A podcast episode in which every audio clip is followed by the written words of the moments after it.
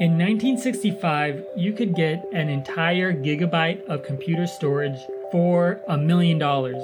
Today, instead of paying a million dollars for that same gig, you can pay two cents. What a deal! Two cents versus a million dollars, I'd take that any day. Hey, this is Caleb, and you're listening to the Healthcare Analytics Podcast. Behind the scenes, doing all the magic on the background, in the background, is my teammate Tatsuya Murao. In this podcast, I'm going to give an explanation of what cloud computing is. And I'm going to first give you a history lesson of the progress of computational power that has led us to where we are today and what we can do moving forward in the future. So, as I said, in 1965, when computers were first entering the market and being used for large computational needs, they were a million dollars to create. And at that level what they were doing was they were they were making models for the atomic bomb. They were making models for statistics. They were developing models for the census. Those kind of big problems were being solved by these huge rooms with all of these computers that were like six feet seven feet tall.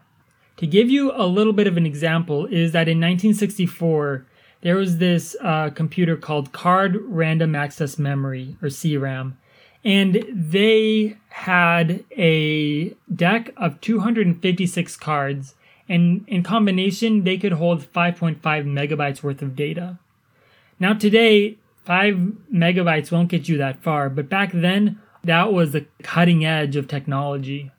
And so we progressed from that all the way down to where we are today, where you don't even notice how much power you have on your computer, on the apps that you use on in the internet because the cloud runs everything. And what I mean by that is a short definition of cloud computing is simply this.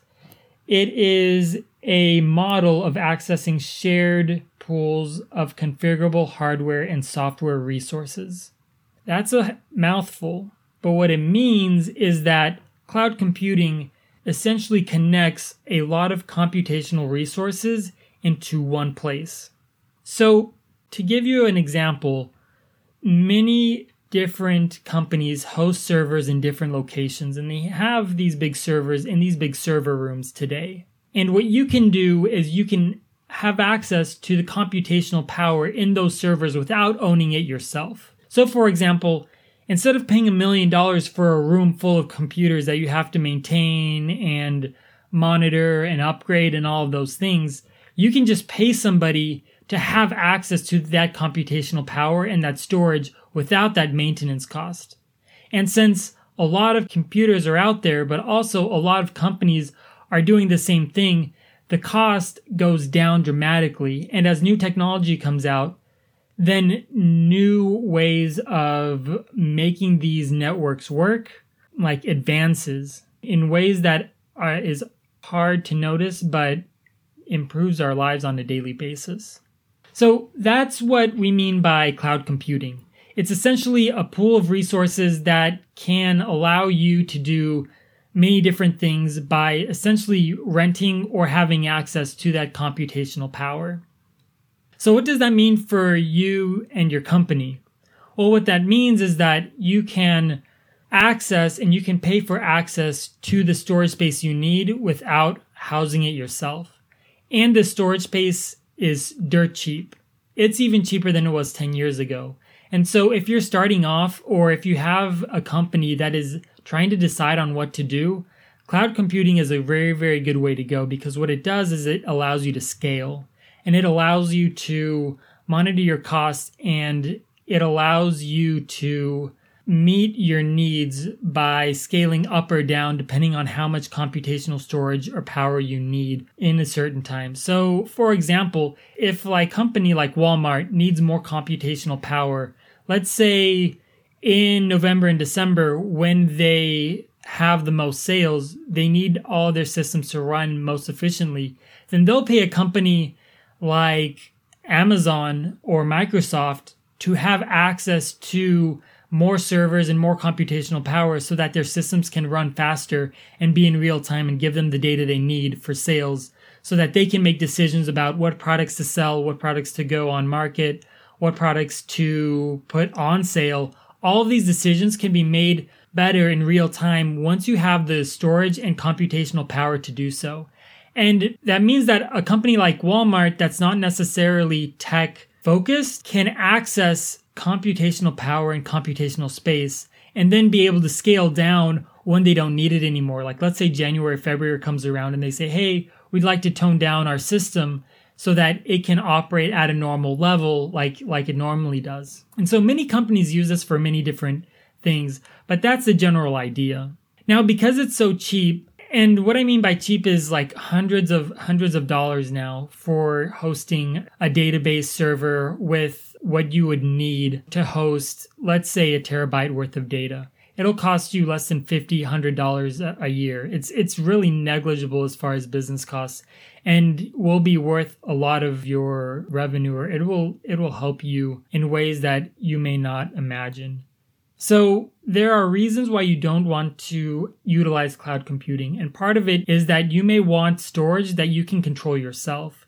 Maybe it's proprietary or you want more control over your data, etc. And in this case, what you would have to do is you would have to set up your own servers in a specific location and make sure that they're monitored and secluded from other databases and secluded from other places. And this is good in a security situation where you have exclusive data or exclusive information that you want to stay proprietary.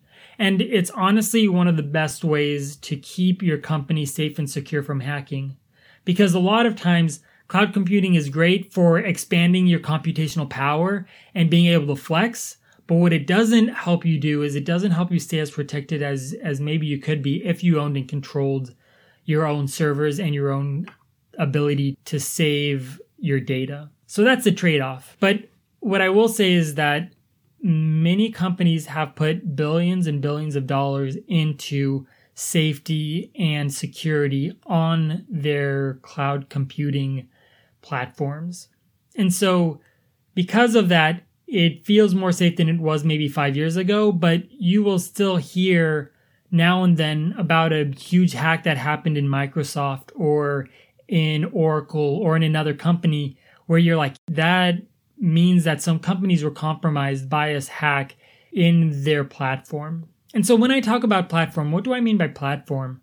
What I mean is that when you have a lot of servers in a specific area, then you can build applications and you can build things on top of that and use that storage to build things on top of on top of that storage and computational power.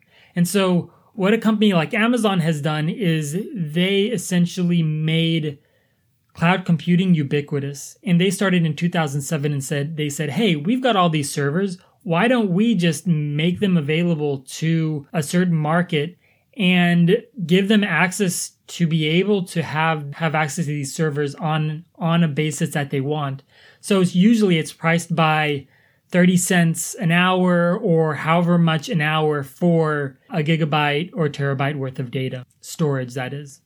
And so, because of that, Amazon was then able to create a platform of servers and storage that they could use themselves, but also they could they could then sell it to other companies. And so as they were selling it, they decided, oh, beyond cloud computing, we also need to develop applications or ways that people can create their own databases and they can create their own systems and build on top of the original storage that they had and the original systems that they had. And so that's what I mean by platform is that you have a bunch of servers that's hardware, but you build a bunch of software on top of that hardware that makes the platform but makes their storage and their servers more usable to the market. And so today, Amazon and AWS is huge, not only because of AWS and the ability to scale up and down as far as cloud computing, but also the applications that they provide with your storage. So you can easily pipe data in and automate data from different sources into a database. It allows for a quick and easy way to develop your database. You can then report and push that data out to different places and they make it easy for you to stay on that platform. Now, Microsoft does the same exact thing in different ways. Microsoft is, in a way, competing and was one of the biggest comp- competitors to Amazon, in which they started off by building out cloud computing space, but also using cloud computing to integrate with all the applications that they already had, like Office and Excel and their reporting tools like Power BI.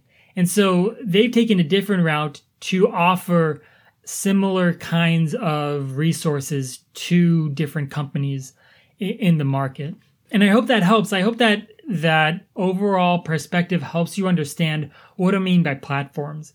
And so when you're starting off and deciding how you want to utilize cloud computing and how you want to build your infrastructure, you need to decide which platforms you're going to use. And to give you a name of a few that are used now is AWS, Microsoft, Oracle is used, and in healthcare there are different platforms that are more proprietary and more specific to healthcare. And so if you have a niche or small software system that you're using on in your company, it's often built on tools that are from other companies like AWS or Microsoft, etc. And so I wanted to make it clear that a lot of the ways that the cloud computing space is built is interchangeable. But also, if you want to build it yourself, then you have to choose a platform that you want to build things off of and each platform has their their unique capacities and like their unique flaws. And they have things that some people may like and some people may not. So for example aws is really good about having tools that are that make it easy for developers to develop really cool applications. Microsoft has the same thing but what it what it has is it has the ability to integrate all of their servers and all of their systems into the Microsoft platform, which is Office 365 and everything else that comes with Microsoft. And so they both have their positives and negatives, and that's what I'm trying to explain. And so moving forward, what does this mean for you as a company and you as a leader in an organization? What it means is that this thing called cloud computing isn't going away anytime soon. And I've experienced working with some companies where they have used Excel for a very, very long time and they've stored many, many pieces of data in Excel. What that means is that they have not put it in a place that's accessible to their entire company. It's usually sitting in a place that's not very usable, it's, it's very clunky, etc. But what cloud allows you to do is it allows you to scale in ways that you wouldn't have otherwise thought of.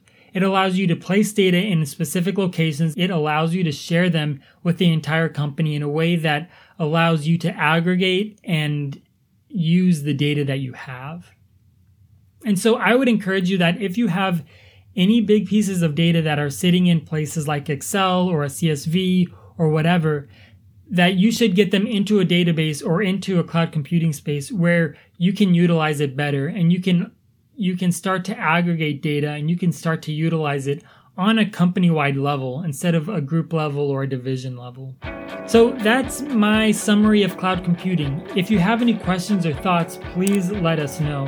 If you'd like to support or share the podcast, please share it with others. Post about it on social media or leave a rating or review. You can catch the latest from me and follow us on LinkedIn at LinkedIn slash company slash Arcos Analytics or on Twitter at Arcos Analytics. Thanks again, and we'll see you on the next podcast.